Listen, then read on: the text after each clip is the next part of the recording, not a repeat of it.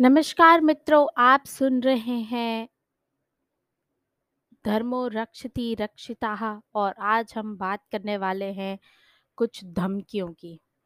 ये कुछ ऐसी धमकियाँ हैं जो हमेशा एक सिमिलर पैटर्न में चली आ रही हैं, एक सिमिलर पैटर्न में दी जाती है और एक सिमिलर किस्म के लोगों से आती हैं और सिमिलर किस्म की बातें अगर आप करेंगे, तो आप तक भी ये धमकियाँ पहुँच जाएँगी। जी हाँ, आपने सही समझा। मैं बात कर रही हूँ धमकियाँ जो आ रही है नुपुर शर्मा को जो बीजेपी की एक कार्यकर्ता हैं। कुछ दिनों पहले उनकी एक टिप्पणी पर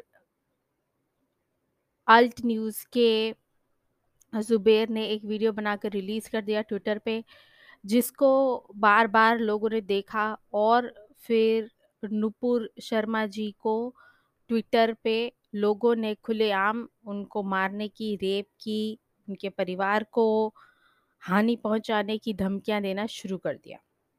तो ऐसा तो क्या था जो नुपुर ने बोला जिससे उसके और धमकियों का पूरा सैलाब उठा? और ये रेप कर देने की धमकी, मार देने की धमकी, परिवार को मार देने की धमकी, नुपुर जी पहली व्यक्ति नहीं होंगी जिनके तरफ़ ये धमकियाँ आई हैं। नुपुर जी ने कुछ ऐसी बातें बोल दी जिससे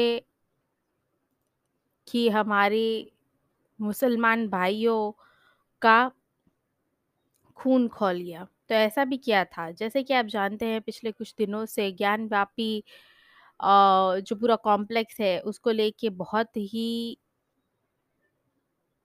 विवाद चल रहा है और उस विवाद में एक शिवलिंग की तस्वीर सामने आई है, जिसको हिंदू भाई बता रहे हैं कि शिवलिंग है और मुसलमान भाई बता रहे हैं कि ये तो एक फाउंटेन होता था।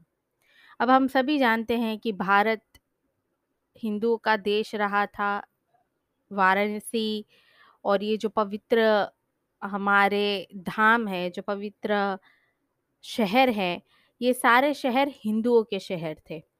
वहीं पे एक मस्जिद निकल आती है और ये हमारे मुसलमान मुसलमान भाई समझते हैं कि अगर आप मंदिर को तोड़ के मस्जिद बता देंगे तो हम मान लेंगे कि वो मस्जिद है, जो कि ऐसा नहीं था।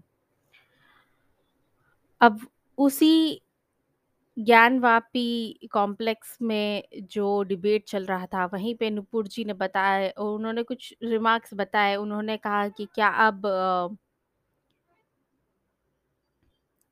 हम उनकी भी सुनेंगे जो ये मान रहे हैं कि फ्लैट अर्थ थ्योरी में मानते हैं, उड़ते हुए घोड़ों में मानते हैं।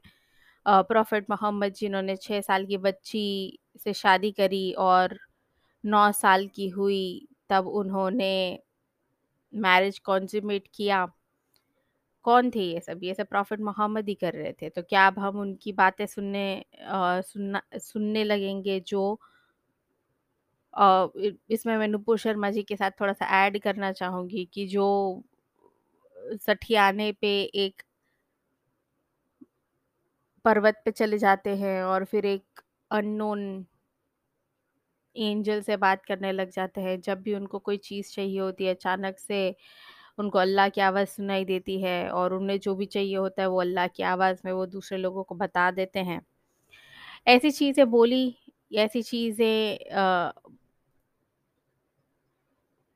कुछ लोगों को राज़ नहीं आई, पर क्या नुपुर शर्मा ने कुछ भी गलत बोला? कुछ गलत नहीं बोला।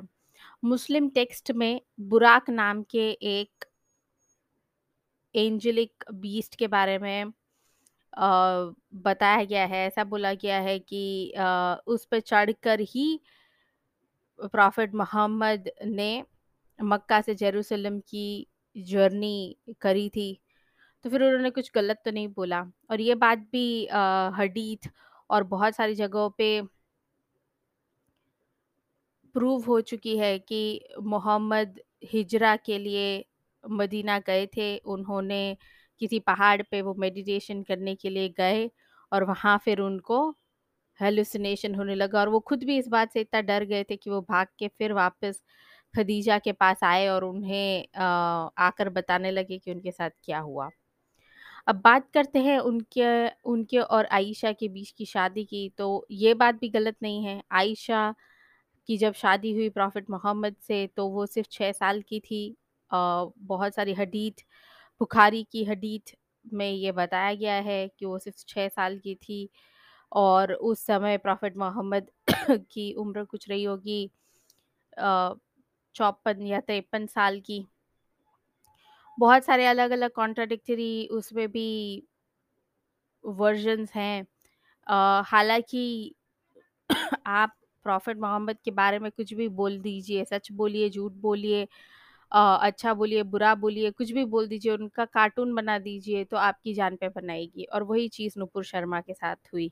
अब इसी बात का फ़ायदा उठाकर बहुत सारे जर्नलिस्ट हैं जो भारत पे कीचड़ उछाल रहे हैं।